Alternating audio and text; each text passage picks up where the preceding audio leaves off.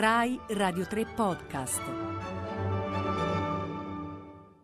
Maestranze Viaggio nei mestieri misteriosi del teatro.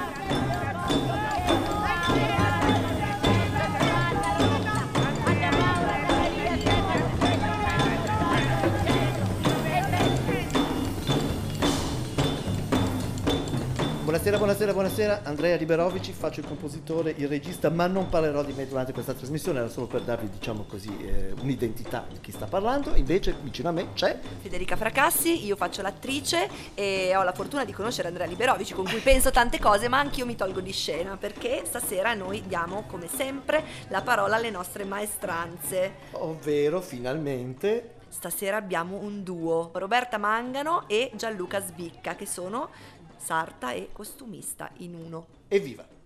Bene, ci raccontate un po' del vostro lavoro per chi non lo conosce. Allora, la prima cosa che si fa per un costumista logicamente è parlare con il regista. A seconda di chi è il regista cambia un po' il metodo di lavoro, nel senso che le richieste possono essere diverse, eh, ci sono delle chiavi di lettura che certe volte sono meravigliose e sposabili, certe volte un po' meno, però il più delle volte è comunque un'esperienza che ti arricchisce. Una volta parlato con il regista si cerca di sviluppare un progetto, ogni progetto di costume è, è diverso per ogni spettacolo. Si fa questo progetto, si iniziano le ricerche, si ridiscute con il regista, si arriva a, a un quorum di idee e su quelli appunto si disegna, si disegna, si fanno dei fantastici figurini che poi io porto alla fantastica Roberta. E Roberta come reagisce a questo punto? Come funziona il suo lavoro da lì in poi? Allora, da lì in poi devo dire, faccio una premessa. Ogni costumista ha la sua idea. L'idea di ogni costumista per me è linfa vitale. Perché linfa vitale? Perché è una sfida. Vuol dire eh, riuscire veramente a realizzare i loro sogni e questo è possibile nella nostra sartoria.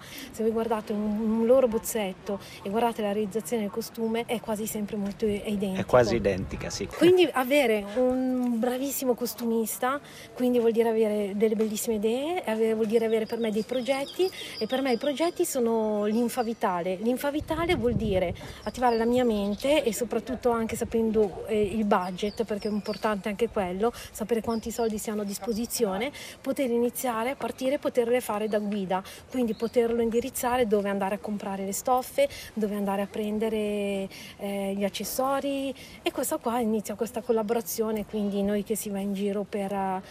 Grazie al cielo ancora tante fabbriche di famiglia che sono quelli che aiutano delle persone come noi che arrivano, che sembriamo dei matti perché sembra sempre che facciamo operazioni a cuore aperto, invece non è vero, realizziamo solo costumi per realizzare sogni e basta. Invece però arriviamo in questi posti dove troviamo quel metro di stoffa che è particolarissimo eh, o che ha, il disegno giusto ma non ha il colore, allora lo tingiamo e noi facciamo dentro in questa- nella sartoria facciamo tutto questo lavoro. Voi E in quanti siete Roberta? la sartoria è divisa, ci sono più figure che fanno la sartoria. Dal costumista arriva il bozzetto, una volta che è arrivato il bozzetto viene dato alla tagliatrice che praticamente dà il volume, dà il volume, quindi vuol dire che taglia dei prototipi e quindi dal disegno tira fuori il, il costume. In quel momento lì quando tutte le proporzioni vengono stabilite e al costumista e al regista piacciono, partiamo con la ricerca delle stoffe e quindi pian pianino sono persone che si- ci accompagnano nel percorso, quindi saremo una decina e dalla tagliatrice che tagliatrice eh, o tintura delle stoffe perché non è detto che le stoffe abbiano il colore del bozzetto quindi lo dobbiamo realizzare. E poi c'è chi confeziona poi dopo una volta che viene confezionato viene provato vengono fatte le modifiche quindi ci sono altre persone che fanno le modifiche poi vengono decorati e quindi ci sono persone che si occupano dei, dico- dei decori. Ci sono tante persone e alla fine quando il costume è pronto è giusto Si fa il crash test sul palco. sul palcoscenico si fa il crash test.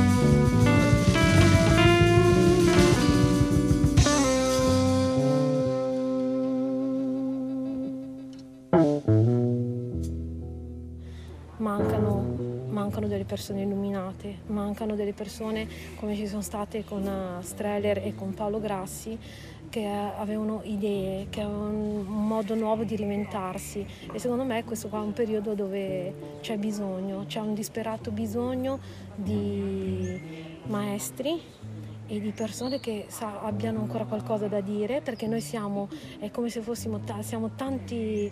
Siamo tanti marinai senza un capitano. Non abbiamo capitano, mancano i capitani, mancano chi ci porta in mare aperto, che ci fa affrontare le onde e ci dà la possibilità di realizzare. Siamo, abbiamo tutte delle maestranze tra attori, tecnici. Eh, artisti, scenografi, costumisti, tutti abbiamo bisogno di qualcuno che ci stimoli, che ci dia idee e che ci dia forza per iniziare un nuovo percorso e un nuovo modo. Il piccolo è nato dopo la guerra quello che è successo adesso è un'altra, guerra. Dice, è, un'altra guerra. guerra. è un segno, quello che è successo adesso è un segno, abbiamo bisogno di rinascita. Noi ci siamo, siamo qua e abbiamo bisogno di trovare qualcuno che ci accompagni in questa rinascita e che ci faccia correre. Ci faccia... siamo tanti, siamo perché nessuno tanti. si rende conto, siamo tanti. tanti per uno spettacolo teatrale, magari con due attori, dietro magari ci sono 20 persone che ci lavorano.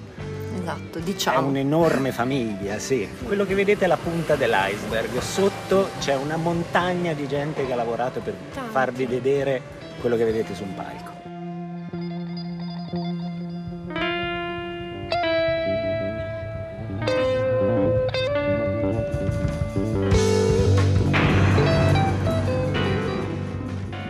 Questa sera abbiamo dialogato con due ospiti, Gianluca Sbicca, costumista, e Roberta Mangano, sarta. Abbiamo aperto la trasmissione come d'abitudine con un frammento da Experimentum Mundi di Giorgio Battistelli. E visto che parliamo di lavoro, non poteva mancare una delle tantissime versioni dell'Internazionale del 1888, scritto per celebrare la Comune di Parigi. Il testo è dello scrittore Eugène Potier e musicato da Pierre de Jeter. La versione che abbiamo ascoltato è una versione live degli Area. Mentre la cover che stiamo per ascoltare di Mac the Knife, sempre del nostro Bertolt Brecht e Kurt Weill, tratta dall'opera da tre soldi, è cantata dal mitico Nicola Arigliano. Evviva! Mostra i denti, il pesce cane, e si vede che li ha. Mackie Messer ha un coltello, ma vedere fa.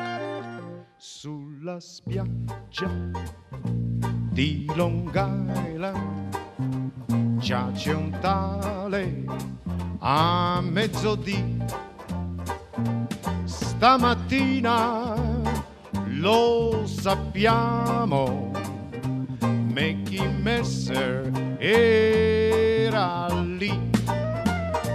Han trovato genitale strangolata sul bidet che sia stato Mackie Messer testimoni non ce n'è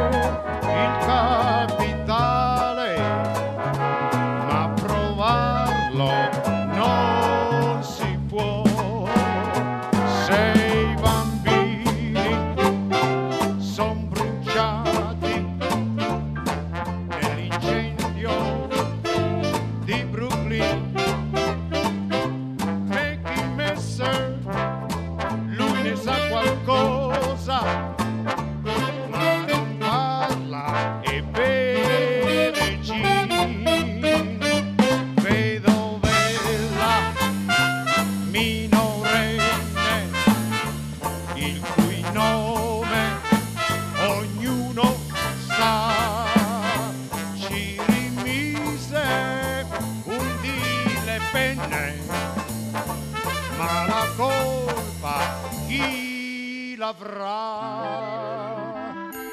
La, la, la,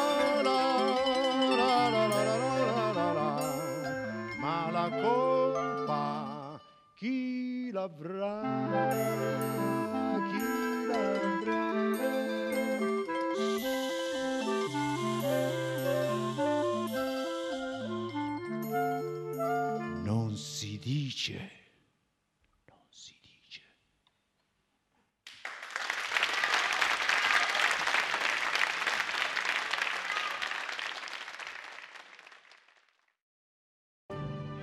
Continuate a seguire i podcast di Radio 3 sul nostro sito e sull'app Rai Play Radio.